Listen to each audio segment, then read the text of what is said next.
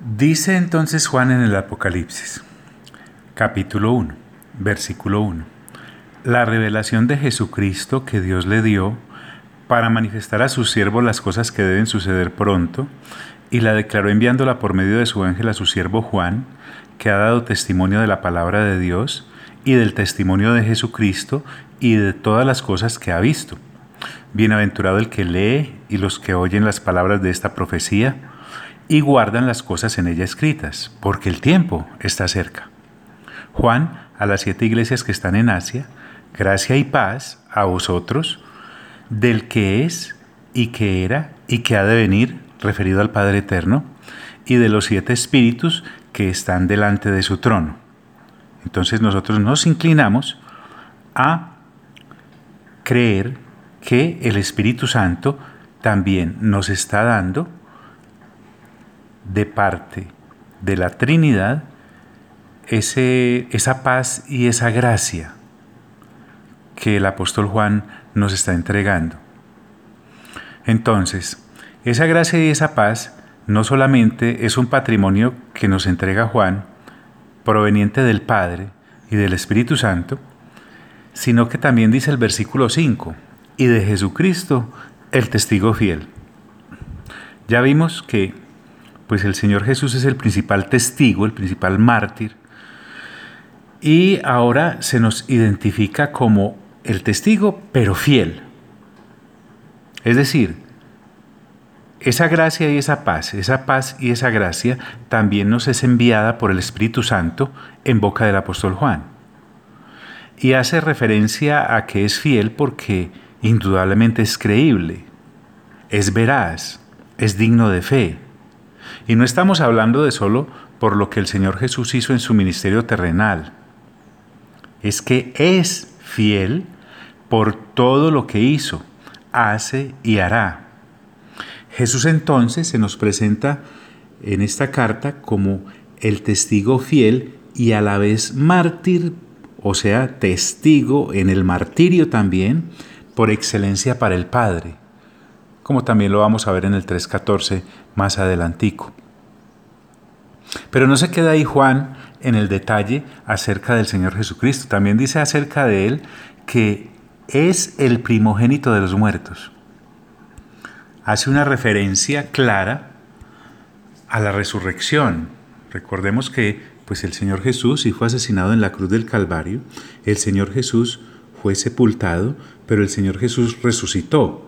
Es el primero resucitado de entre los muertos. Por eso lo llama el primogénito de los muertos.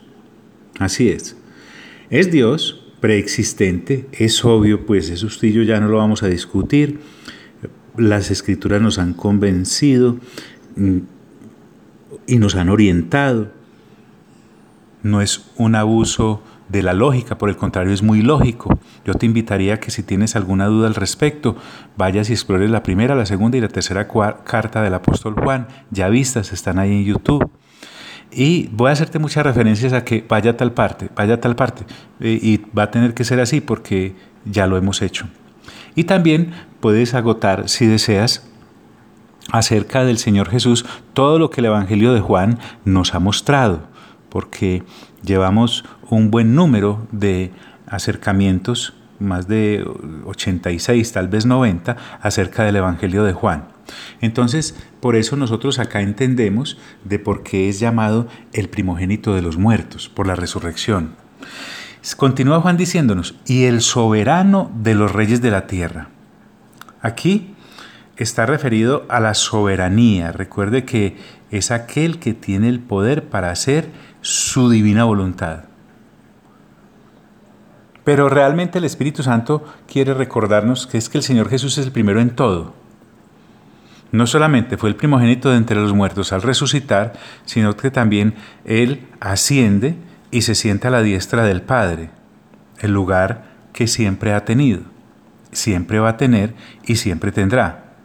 Mejor dicho, Juan me está presentando al absoluto Jesús, en Él. Dice Pablo en una de sus cartas que en Él habita corporalmente toda la plenitud de la deidad. Sí.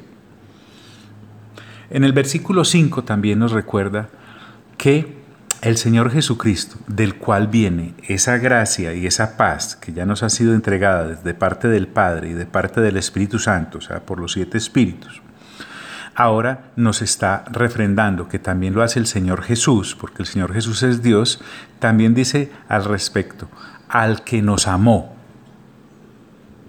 Algo más certero sería decir, como lo dice en el original, al que nos ama. O sea, Él no solamente nos ha manifestado, sino que al que nos amó allí quedaría como, bueno, sí, me amó en el pasado, ya está consumado el asunto. Pero realmente lo que el texto quiere decir, el que nos sigue amando, el que nos sigue agapando. Y nos recuerda, porque es que recordar es vivir. Y nos lavó de nuestros pecados. Ese allí nos lavó es muy eh, superficial. Pensemos más bien de esta manera. Y nos ha libertado de nuestros pecados. Es que nos hizo libres, completamente libres, si éramos esclavos, vendidos al pecado y a los pecados para cometerlos. Y el Señor Jesús, ¡fum!, de un solo trazo, nos lava, nos redime, en la palabra fuerte es, nos ha libertado de nuestros pecados. Gloria a Dios. Bueno, pero esa liberación no fue gratis. Esa liberación se pagó con un precio, un precio no pequeño, es un precio alto. El versículo 5 diría así, leído de corridito. De esa gracia y esa paz que nos está hablando Juan, el versículo 5 dice, y de Jesucristo el testigo fiel, el primogénito de los muertos, el soberano de los reyes de la tierra, al que nos amó y nos lavó de nuestros pecados con su sangre. Sangre preciosa. ¿Qué puede decir uno de esto? ¿Qué puede agregar? ¿Qué podría como ponderar uno acá? Ah, solo una exclamación de júbilo y de alabanza Digámoslo en tres palabritas. Bendito Dios Redentor. Bendito Dios Redentor. Bendito Dios Redentor. Con su sangre. Sangre preciosa. La sangre de Cristo. Sangre de Dios. Aleluya. Entonces, lo que Juan nos va a contar son muchas cosas, pero ahora nos está hablando es de quiénes son los que nos las enviaron a contar. Identifica entonces al Señor Jesucristo de una manera fuerte. Bueno, pero ¿para qué nos liberó? ¿Para qué nos ha hecho libres? ¿Para qué ha entregado su sangre preciosa? Acerca del Señor Jesús, dice cosas supremamente gloriosas. Es que es inagotable la cosa, pero vamos avanzando. Bueno, pero por hoy te envío un fuerte abrazo y te deseo el mejor de los días.